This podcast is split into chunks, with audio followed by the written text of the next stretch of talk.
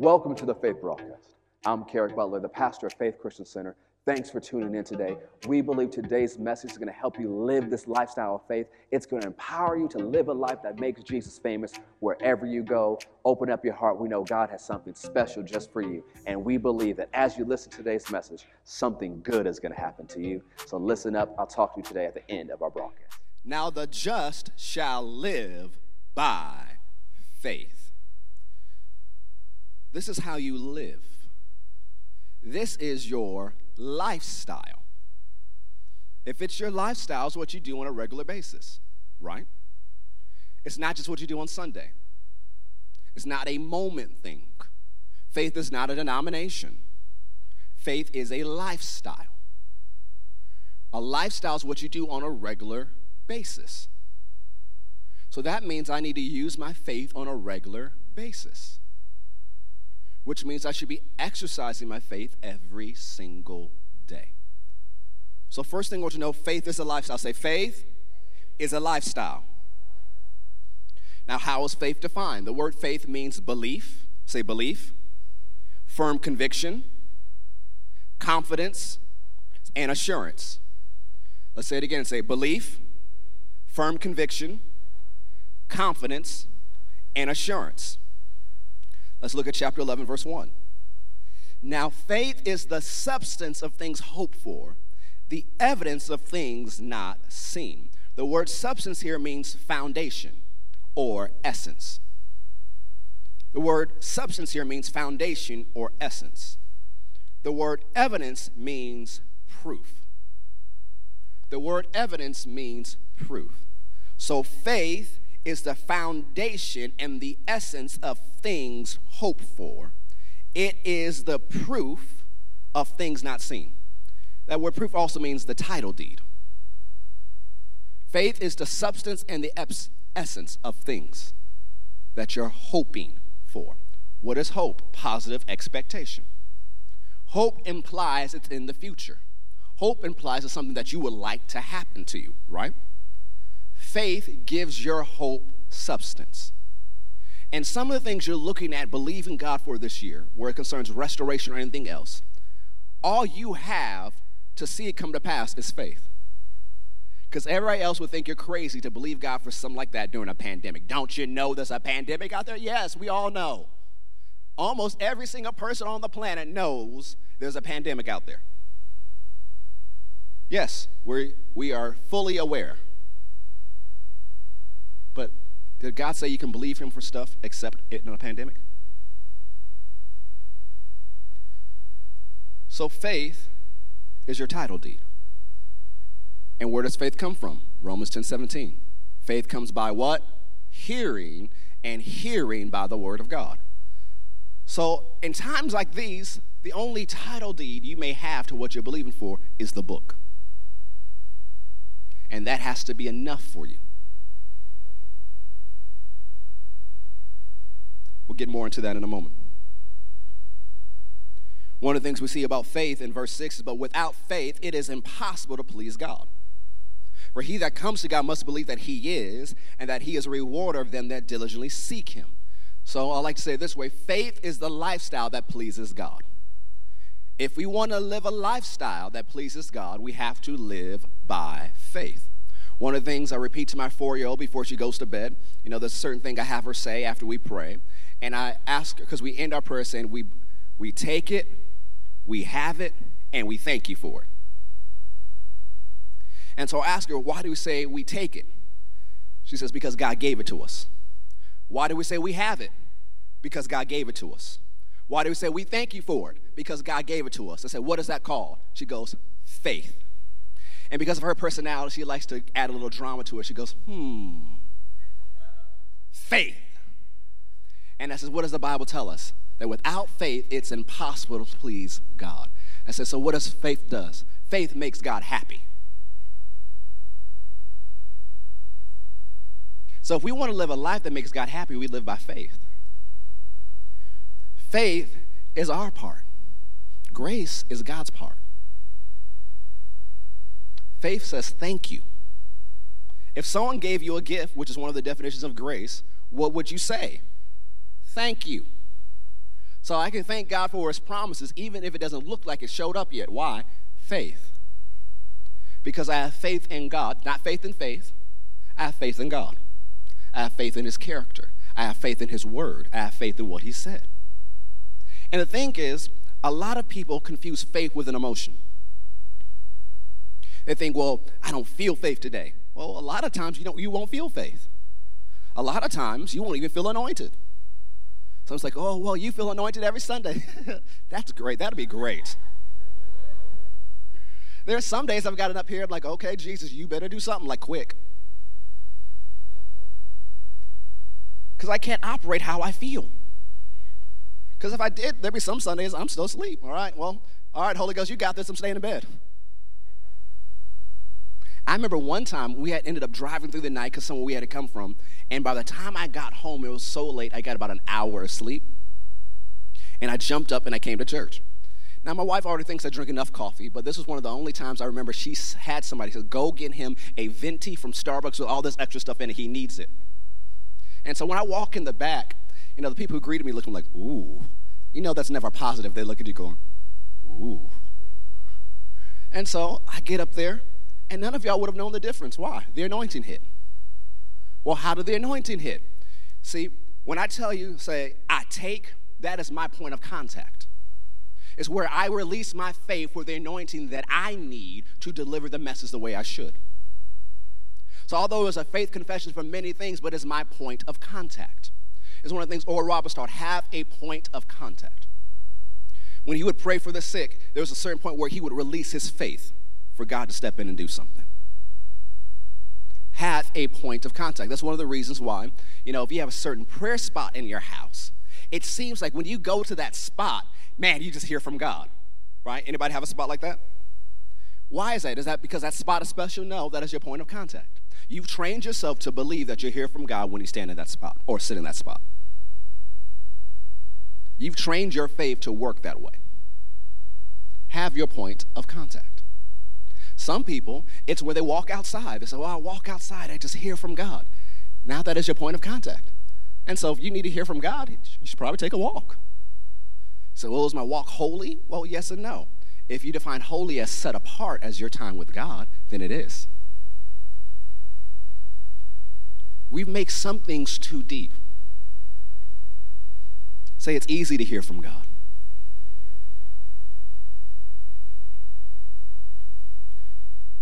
So faith is belief, firm conviction, confidence, and assurance. It gives the essence to our hopes. Faith comes by hearing, and hearing by the word of God. Let's go to Ephesians chapter 6.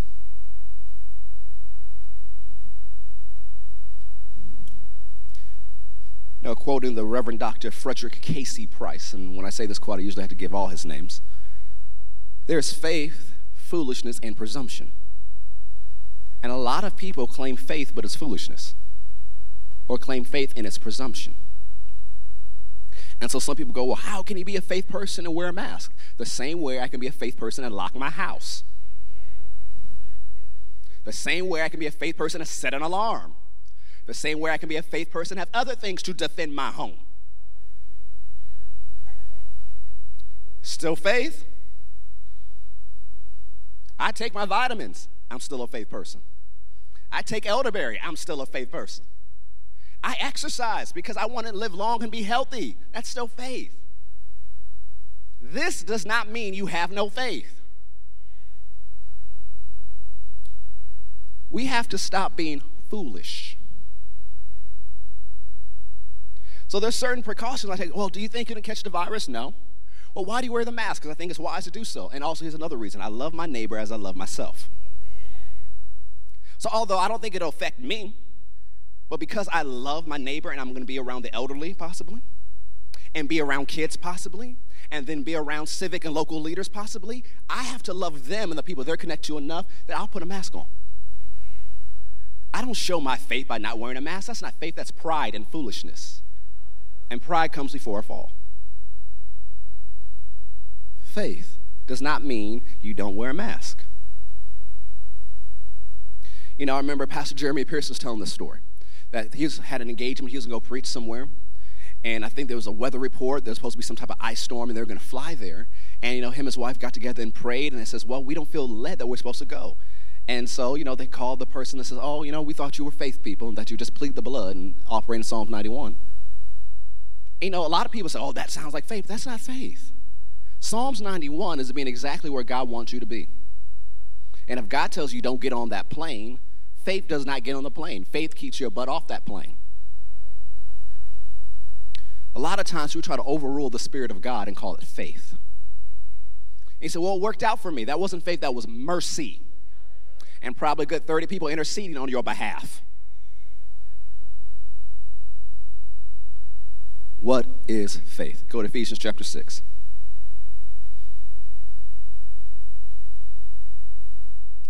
Above all, or in front of all, take taking the shield of faith, wherewith you shall be able to quench all the fiery darts of the wicked. Notice, fiery darts will be fired at you. Faith does not keep all attacks from coming. Notice that. This person has a shield of faith, yet attacks are being fired. So we have to stop thinking that faith is a life where you have no problems, no attacks, no pressure. Faith is also a shield because attacks are going to come. Say, attacks are coming.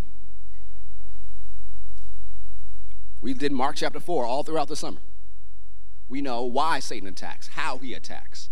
And so Paul uses the imagery of a Roman soldier.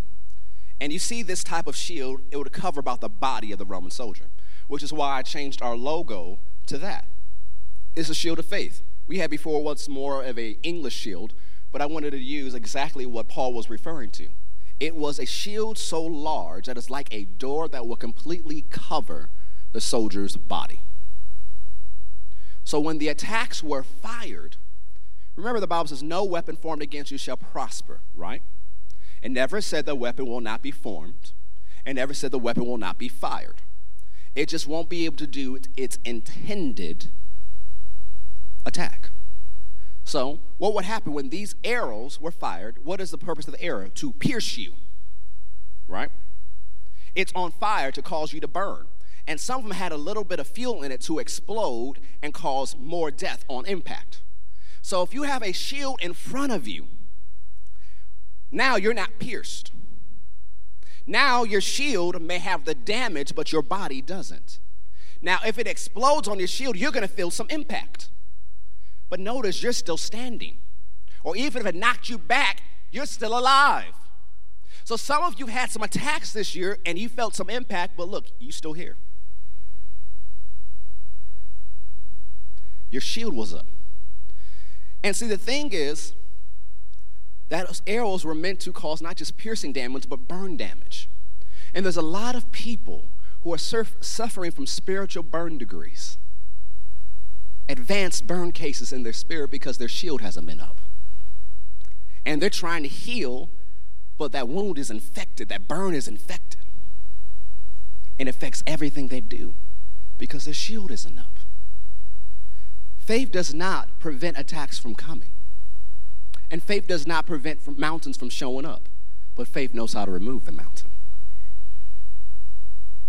So I don't want you to think living by faith means you never will have any challenges. No, you will have some challenges. And as you grow in faith, some of the challenges are bigger. As you step out to do some more things, it's bigger. Especially if you dare to believe God and build stuff and open stuff, the costs go up and up and up. You know, I mess with Minister Kurt very often because he's usually the appointed one to bring me the cost for things. I told him one time, I said, Kurt, if I roll my eyes at you, it has nothing to do with you. It has to do with what's on that paper you just brought me. But if you're going to believe God, just know you're going to have some challenges you're going to have some things to overcome. We like to say, Oh, I have victory. That means you have some battles. You can't have victory with no battles. You can't overcome with no challenges. Faith overcomes. Faith gives us the victory. That's what 1 John 5 teaches us. So that means when things show up, we should know they're coming. Now, it doesn't mean you expect bad things to happen. That's taking it, you know, Dad Hagin used to say, you know, people usually get in the ditch on one side or the other. So there's one ditch, so there's no bad things happening to my life because I have faith. And the other ditch says, oh, well, bad things happen every single day. No, walked in the middle. That God is good, He has good things for me. I do have an enemy. And whenever he attacks, I'm ready for him. So expect good, but be prepared for the enemy to attack. And how do you how are you prepared? Thinking, oh, thinking for a demon around every stone? No. Just live by faith. Have a relationship with God. Be in the Word every day. Pray in the Spirit every single day. So when anything pops off, you know how to respond.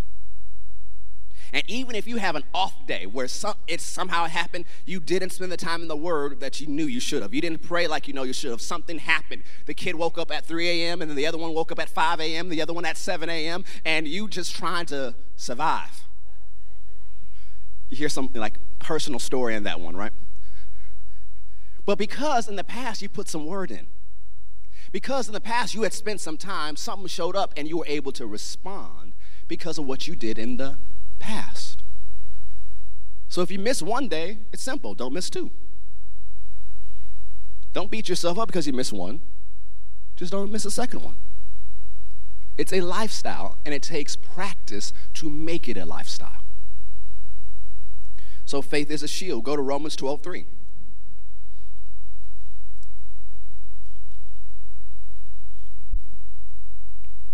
Romans 12, verse 3.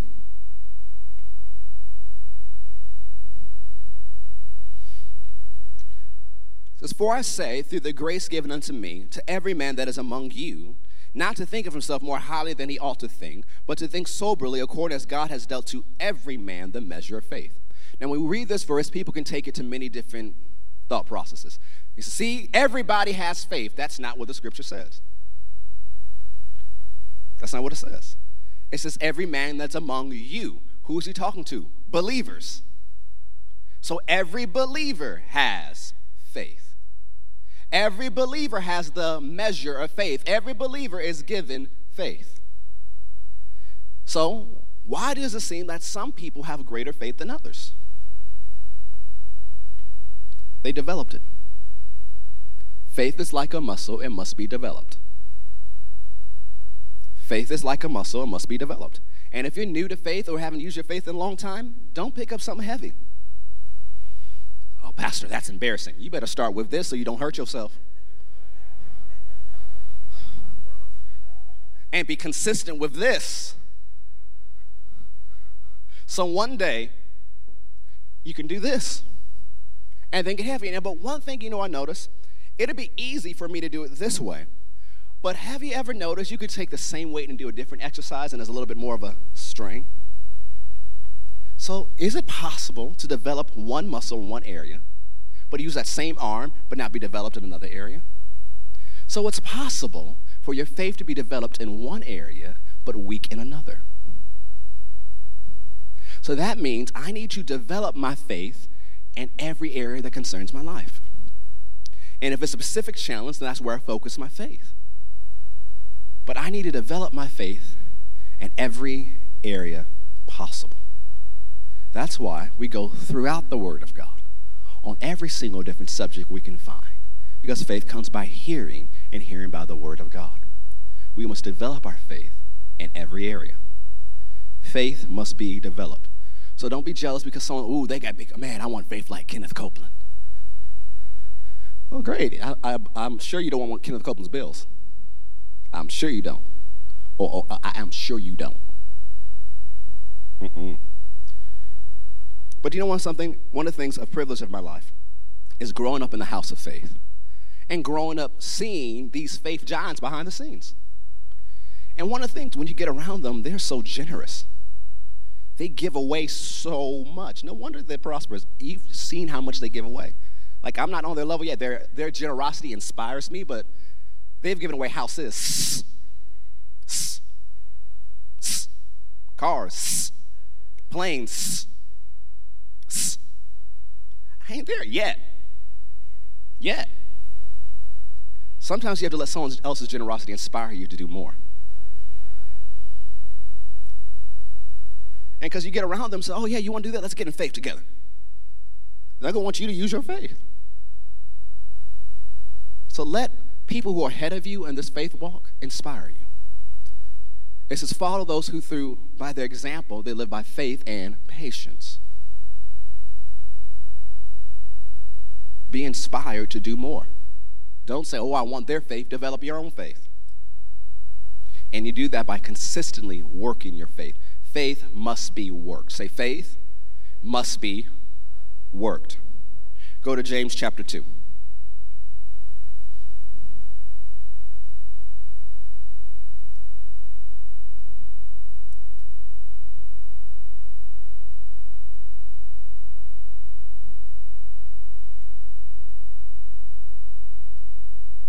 Faith must be worked, it must be developed.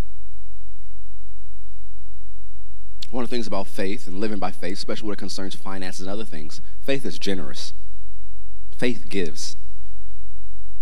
You know, one of the things, you know, being around, you know, Bishop and Pastor Deborah, then being around my parents and around my family, I've seen how generous they are behind the scenes. And the thing is, I learned to sow because of what I saw. Before I even knew the principle, I saw it. And so one of the things I would see my parents give to people, but they didn't want people to know it came from them, so they would purposely misspell their names on the envelope. I would see my grandparents do things to be a blessing to people. I've seen Bishop and Pastor Deborah bless people who talk bad about them on social media. You know, me, you know, sometimes I wanted to have an Olivia Pope moment. I'll handle it. Because it's like, I saw all this happen and like, but I remember how they paid off your house. What? You don't want to post that too? But you don't do it just so people can love you. You do it because it's what God's called you to do. So don't, don't let other people determine your faith or your generosity. James chapter 2.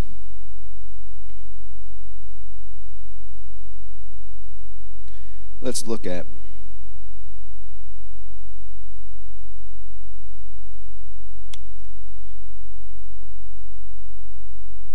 verse 24.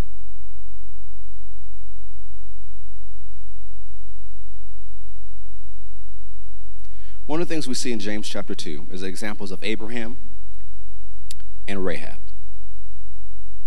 Now let's back up a little bit.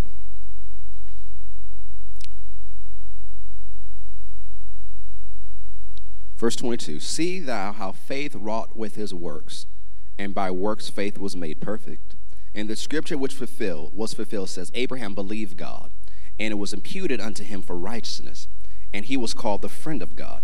Yet see then how that by works a man is justified not by faith only.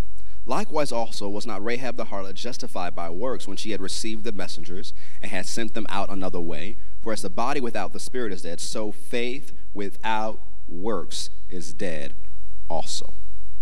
That word works is also trans, trans, translated as corresponding actions. So it's not just good enough to have the substance and the force of faith in your heart. You must act on your faith. Abraham acted on his faith. Rahab had faith. Now, if she had faith, that means she heard the word. Now, how could this woman of Jericho, this Canaanite, hear the word? She said, when you read Joshua chapter 1 and Joshua chapter 2, she said, We all heard how your God delivered you from Egypt, how he parted the Red Sea, how you took down Og and the other giant king who was in the area. We heard it. And I know that God has given you this land. She heard and she spoke. Faith must be spoken. There's no such thing as silent faith. Your faith must be said.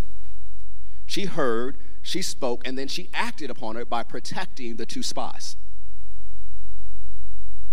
She heard, she spoke, she acted. Her faith was in action.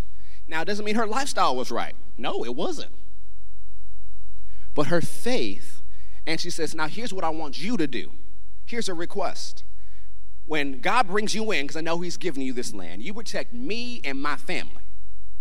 And notice what they responded. It's because you've shown us this kindness. Anybody who's in your house will be protected. If they go into the streets, that's on them. But if they're in your house, whoever's in your house will be protected. Whatever they got will be protected. So you know Rahab may have had whatever she had to do, Tupperware party, whatever she had to say. Everybody who was in her house, her parents, her siblings, her other co-workers, everybody else, if they were there, they were protected. Oh, what's going on outside? Don't you open that door. Oh, what? Don't you put your head out that window. If they were in the house, they were protected. Now, what was the sign of protection? That scarlet cord, a foreshadowing of the blood of Jesus. This woman's lifestyle was not righteous. But how does she get the benefits of the righteous? Her faith. And her faith, not knowing, but her faith in the blood of Jesus. It took her out of that lifestyle. It delivered her from the judgment on Jericho. Now, when you study out the Canaanites, they had many horrible, horrible practices. And that's why a lot of them were losing the land. But the number one thing why they were judged because they refused to believe. They all heard the same thing, yet Rahab was the only one who believed. She believed what God said. She heard it, she believed, and it saved her and her family. But it didn't just stop her there, it got her outside of the lifestyle she was living in. But then it didn't her there because it said she married a prince among the people. That's what they called him. So he was not a physical prince, but he had authority and he had money. That's pretty good. Her faith moving on up. But then they had a child by the name of Boaz, who we know, reading Ruth, had money. In a time of famine, he had the food and he had the money. It looks like it's working on the next generation. And then Boaz and Ruth get married, and they got a kid named Obed. Okay, weird name, Obed. Had a kid named Jesse. Okay, that sounds a little bit more familiar. Jesse had a son named David. Rahab's faith got her out of a lifestyle put her in the lineage of kings. She's the ancestress of King David. But even more important than that, it put her in the lineage of Jesus. Her faith and the foreshadowing of the blood of Jesus put her in the lineage of those who have caused Jesus to be born into the earth. Your faith won't just get you out of something, it'll get you into something. And it'll get you into something good. What is faith? Go to Jude 120.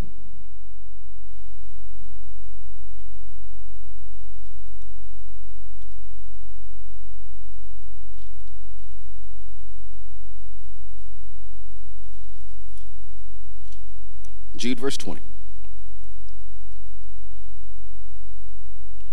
But you, beloved, building up yourselves on your most holy faith, praying in the Holy Ghost. This word building can also be translated charging. Your faith needs to be charged. Say, my faith needs to be charged. And you charge your faith by praying in the Holy Ghost. The example I like to use is my phone. I have to charge my phone probably at least twice a day because of all the stuff I use it for, for recording, for stuff, random things. Have to charge it, right? If it runs out of power, my phone is not much good to me except as a paperweight. Or if I wanted to throw it at somebody, I guess. It's not much use to it unless it's charged. Same way with your faith. It won't do you much good if you don't charge it. So that's why you should spend some time every day praying in the Holy Ghost, praying in the Spirit, praying in other tongues. It will charge your faith. Well, Pastor, I don't know what I said. You don't have to always know what you said in the Spirit. You can pray out an answer before it hits your head. And he says, Why spend this time praying? I'm not sure what it says. Just say, I take the answer by faith. I take it while it's still a mystery. And then when you need to know, you know exactly what to do. Your faith has to be charged, it has to be developed like a muscle. It's a shield. It doesn't prevent all attacks from coming, but it'll uh, prevent the attack from doing what it, was, what it was intended to do to you. Go to Second Chronicles chapter 14. Let's begin to bring this to a close. Second Chronicles 14.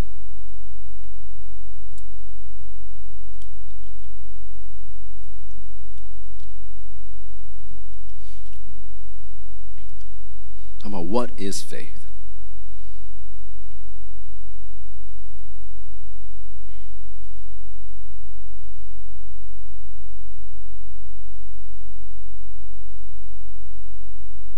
Second Chronicles 14. It's talking about the reign of King Asa. And he built fenced cities in Judah, verse 6. For the land had rest, and he had no war in those years because the Lord had given him rest. Therefore he said unto Judah, Let us build these cities and make about the walls and towers and gates and bars while the land is yet before us, because we have sought the Lord our God. We have sought him, and he has given us rest on every side. So they built and prospered. And Asa had an army of men that bare targets and spears out of Judah, 300,000, and out of Benjamin that bare shields and drew bows, 200 and fourscore thousand, so 280,000. All these were mighty men of valor. It's a pretty good army for him. And there came out against them Zerah the Ethiopian with a host of a thousand thousand and three hundred chariots. So his army alone is far greater than what King Asa and his kingdom can fight. Then Asa went out array against them, and they set the battle in array in the valley of Zephath Mareshah. And Asa cried unto the Lord his God and said, Lord, it is nothing with you to help, whether with many or with them that have no power.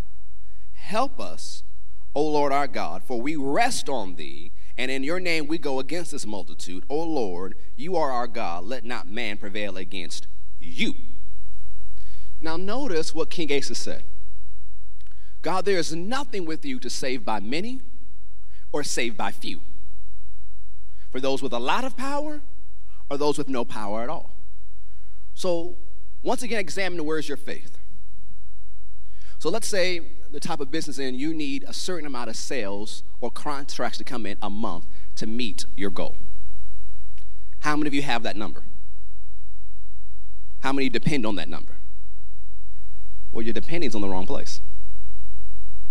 Because if you depend on that exact number, so let's say that random number is 37. He says, Well, I don't have 37 come in, something bad. I, I have to cut something, right? Well, what if you just had one really big sale? and that was more than 37 could do. So, do you really need 37? Or you just need one? So, maybe, maybe, just maybe, just maybe, just go with me for a second, just go with me. Maybe our faith is not, shouldn't be in how much business we can bring in, but our faith, just maybe, can be in the God who's more than enough. Because there's nothing with Him to save by many or by few. There's nothing for him to provide for you for one customer or 505 customers. So don't put your faith in the number of things you need to come in every month. Just put your faith in the God who provides. Now, that doesn't mean you don't budget. I did not say don't budget. I did not say or, not organize your financial life. I just said put your faith in God to meet these needs and govern yourselves accordingly. Because one of the things that happens in times like these, industries change. And those who are ready introduce disruptive innovations. And when disruptive innovations are introduced, certain industries disappear. And he said, Well, if my industry disappears, I can't provide for myself. It's not your job to provide for yourself, it is your job to work. God told everybody, work. But he's still your provider. So faith in God can keep you being innovative. There are people this year who, at the beginning of the year, they might not have been doing that good, but they've made more money this year than they had in their entire lives. They innovated. There are some people who, you know, bought a random stock and now they're so glad they bought that stock. Don't put your faith in what your flesh can do. Put your faith in God and let Him lead you accordingly. And seek to be innovative. One of the things you've heard me say, and I've said about my personal life and about this church and things that we strive to do, we will not be Blockbuster. Now, how many of you remember Blockbuster? Blockbuster was the place to go in the 90s and the early 2000s. For me and my family, like every Friday night, I got a rental, my brothers got a rental, we had pizza. It was the place to be at. But in 1998, this company began and it became a disruptive innovator. It's called Netflix. And so, not too long after it began, a couple years in, Blockbuster had a chance to buy them, but they didn't want to go for it. They said, We've always done it this way.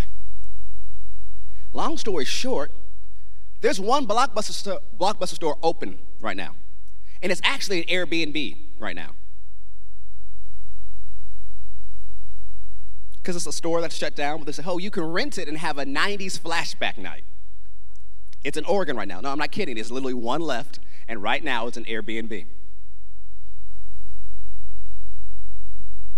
How did something so giant fall to that place? It did not innovate. And by the time it tried, it was too late. Don't put your faith in industry, put your faith in God and ask for disruptive innovations and how to change and how to move with it. You know, one of the things, you know, when I began to tell you guys last year that we're going to start Faith Plus, and I'm sure there's some people like, why would you start a TV network online? I actually had one member who told me later that says, you know, we wonder, we said we rolled with it. It was like, why? People won't do online church. Why would he do that? And so we got all that work going, prepared and doing those things. And when the pandemic hit, we were ready because we had been working towards that for a year. We were ready. And so while people were trying to figure it out for a month or two, it just means Dathan and I kind of worked a little harder to edit, to provide, to get all this stuff up there. We were ready because we innovated. And just from a business point of view, instead of investing more into that, we were spending so much money on our bulletins and our print work. And I know some of y'all loved your bulletin and cherished it deeply. But cutting down all those trees was expensive. So I said, we're going to stop the bulletin and invest in this app. And because we did that over a year and a half ago, when the pandemic hit, we were ready. Don't get so married to the method. Methods can change. Methods are anointed for the moment God tells you to use it. Just like Elijah, God told him to leave the brook. And a lot of people still at that brook and still haven't gone to Zarephath. That this is still our time of restoration and it's our time to advance. It's our time of acceleration. But our faith must not be in what our flesh can do or what our industry can do, but our faith in God who gives God ideas, concepts, and insights and will lead us and guide us in the way we should go. So we see here Asa had a great victory. That this great army that was in front of him lost and was spoiled because Asa put his faith in God. Now notice what Asa did. He did not stay home. He didn't he had an army prepared. They went out to battle, but notice his faith was not in the army. Where is his faith? In God. Because notice this phrase he used we rest on you. That word rest means to lean. Is also another word for trust. And so, these people say, oh, faith is a crutch. You better believe it. It's something we lean on. We lean on our God. And so Asa has done all his work to be prepared as much as he can. He says, now, God, we rest on you.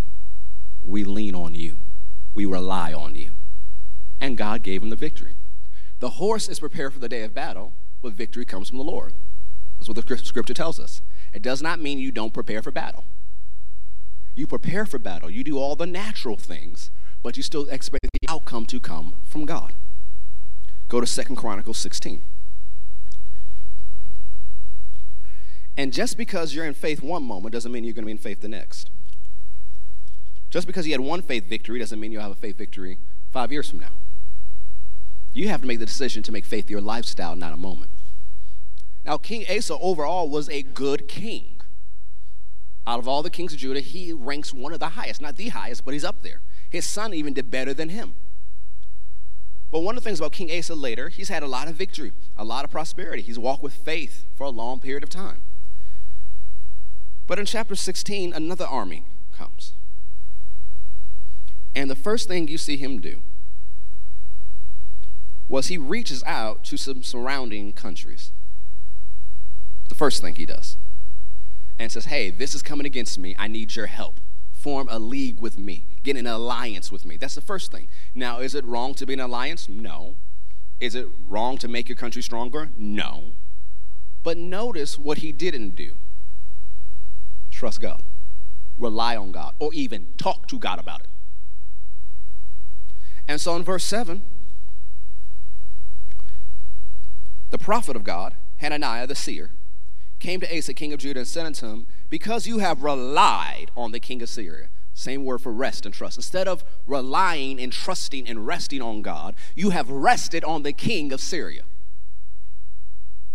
And because you have relied, rested, and trusted on the king of Syria, and have not relied, rested, and trusted on the Lord your God, therefore is the host of the king of Syria escaped out of your hand. Were not the Ethiopians and the Lubians a huge horse with very many chariots and horsemen? Yet because you did rely on the Lord, he delivered them into your hand. For the eyes of the Lord run to and fro throughout the whole earth to show himself strong in behalf of those whose heart is perfect toward him. Herein you have done foolishly. Therefore, from henceforth, you shall have wars. Notice that. Notice what the scripture just said. That instead of trusting God, he used whatever political knowledge he had gathered. And instead of trusting God, getting his wisdom, he decided to pay his enemy off and make leagues with those around him. That he didn't trust God, rely on God, or rest on God.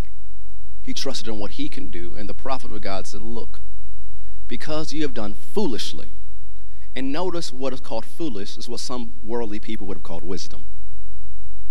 And it's because you did not rely on God, you're going to have wars here on out. Because he didn't trust in God, he didn't rely on God. But notice something else, a famous scripture to a lot of us. The eyes of the Lord run to and fro throughout the whole earth to show himself strong on the behalf of those whose heart is perfect toward him. God is looking throughout the earth for people whose heart's perfect for him. And in context, looking at chapter 14 and chapter 16, what is this context? Those who will rest on God. Those who will rely on God. Those who have faith on God. Even as we quoted earlier, Jesus said when he comes back, he's looking for faith on the earth. And so God wants to show himself strong on behalf of those who keep their heart right and those who are willing to rest on him, trust him, rely on him. So, are there some victories and harvests we missed out on because we decided to do what we thought was wise instead of laying and relaxing and leaning on the everlasting arms?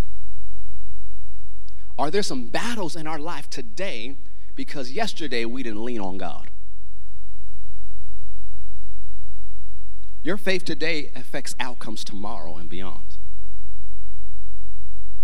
You have to make the habit every day lean on God. Trust in the Lord with all your heart. Lean not to your own understanding. Don't even lean on what you can think. Yes, use your brain, but that's not should be your primary source to hold you up. It's faith in God and you rewire your thinking and your understanding to the Word of God. So your mind thinks according to the Word of God. Go to 2 Kings 18:5, and I believe we're close here.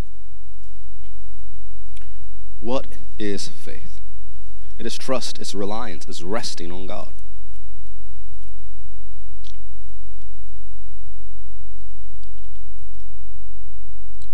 I've heard a man of God say this way one of the highest levels of faith is rest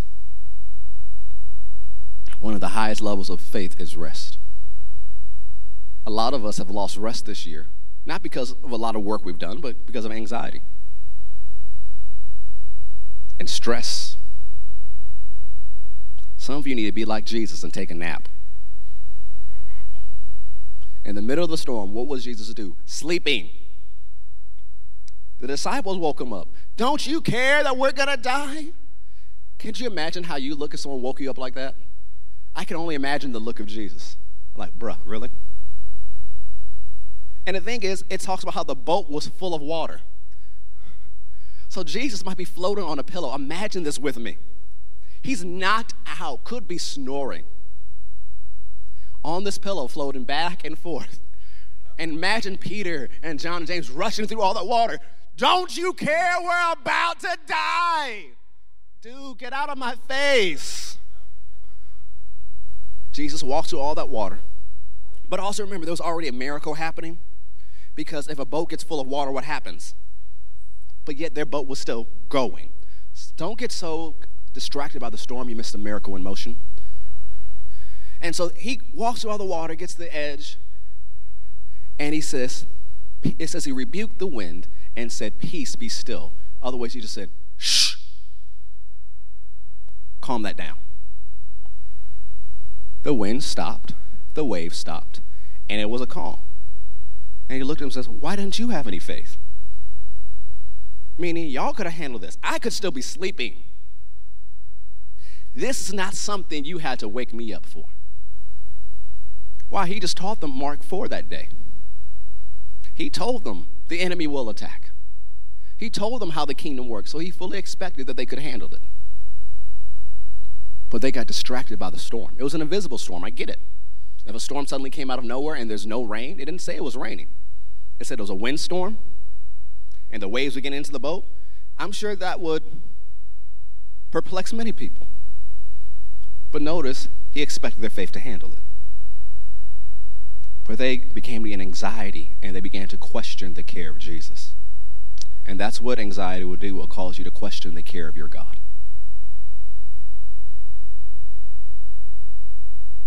You know, when there were, the other time there was a storm when Jesus walked on the water and Peter began to sink, don't be so hard on Peter because at least he walked on the water. How many of you walked on some water? No.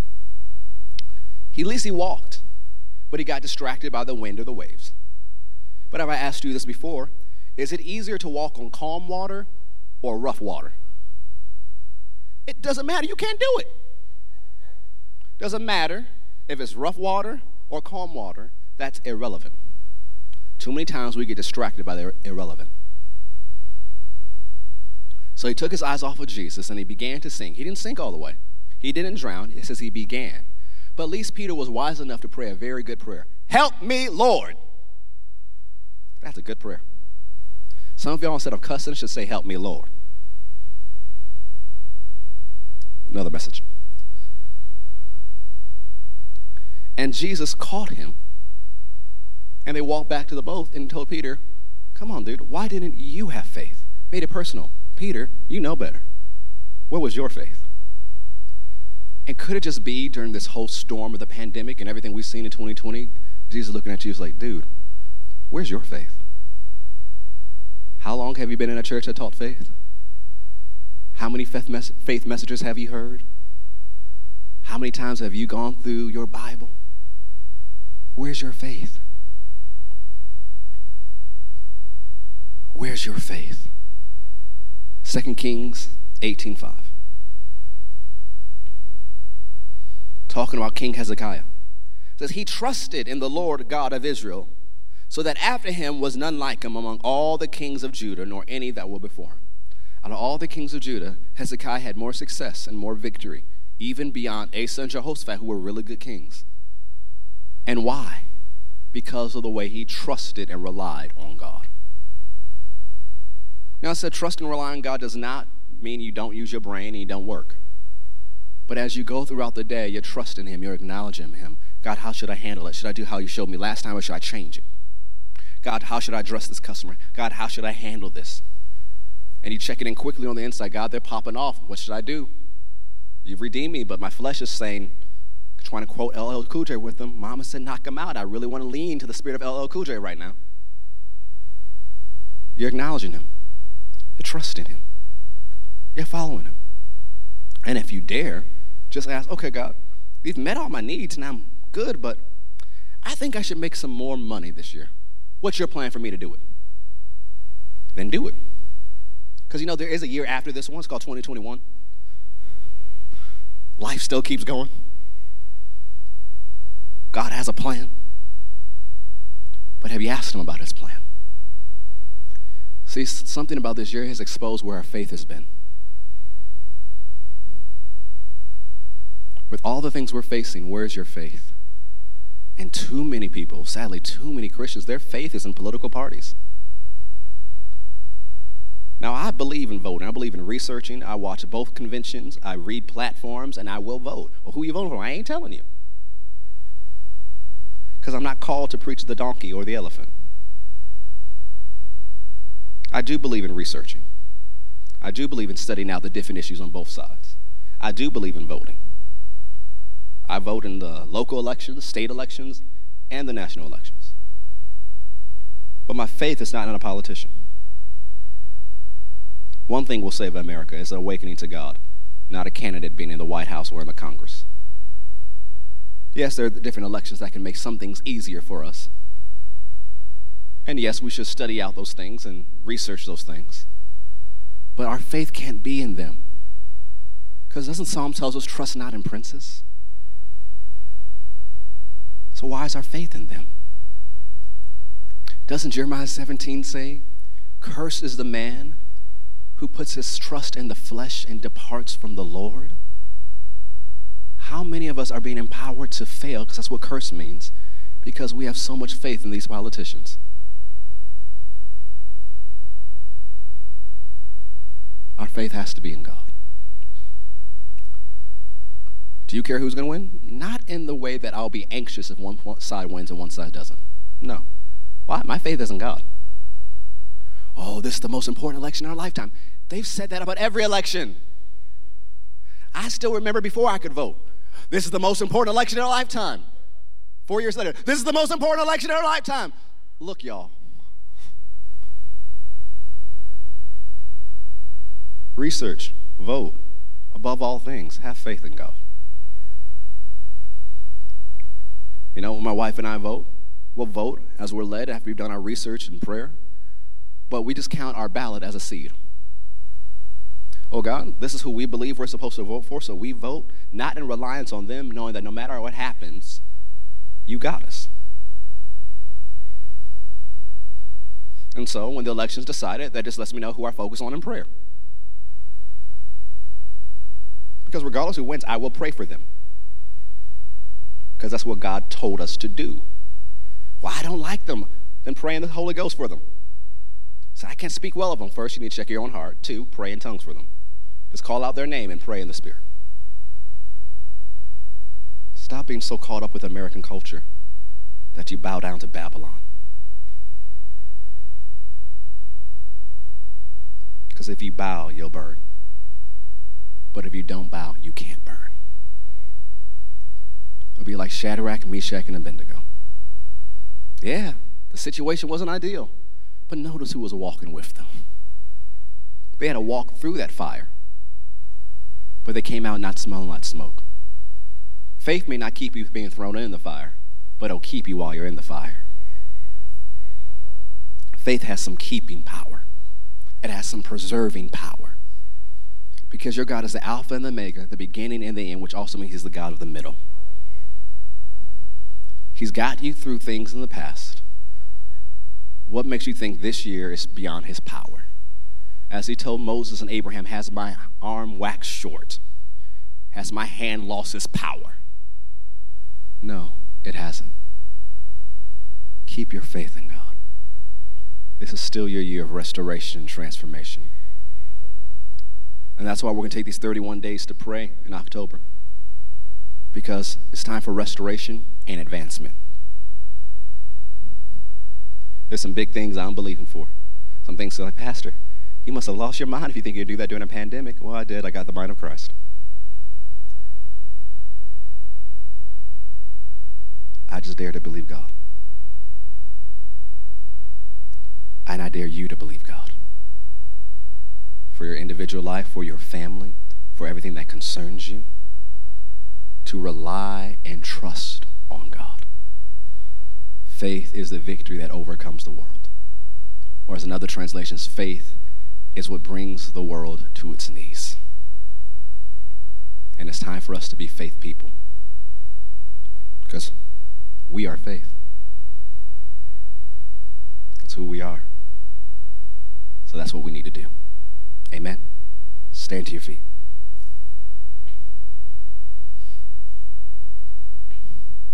Father, we thank you because you are good and your mercy endures forever. We trust and rely on you. As the old song says, we lean on the everlasting arms, safe and secure from our alarm. We rest upon you as Asa and Hezekiah did. We put our faith in you Help us, because we can't do this by ourselves. Help us to be faith people. Help us to live the lifestyle of faith every single day. So we can see in our lives what you promised us. And beyond that, we know this is the life that pleases you. And we want to live in a way that makes you happy. Because you've been so good and kind to us. Thanks for watching today. We hope today's message was a blessing to you that it empowered you to make Jesus famous in every area of your life. Hey, if you want to be a part of what God's doing here at Faith, you know, our vision statement is to ignite awakening that impacts Georgia and influences the world through the power of the love of Jesus. And we'd love for you to be a part. You can find out our different experience times and our different locations by going to fccga.com. If you want to give, you can text FCCGA to 73256. You can also go to fccga.com to give online and be a part of what God's doing here. We'd love to see you anytime you're in our area. We believe God has something good just for you. And anytime you come to our faith experience, we believe you will experience God and His plan for your life. So thank you for tuning in today. We'll see you next time.